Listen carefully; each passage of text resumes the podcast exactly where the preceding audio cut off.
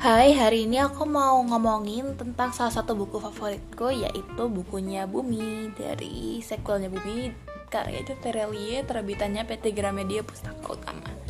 Pokoknya jangan bosan-bosan dengerin aku. Yuk langsung aja kita.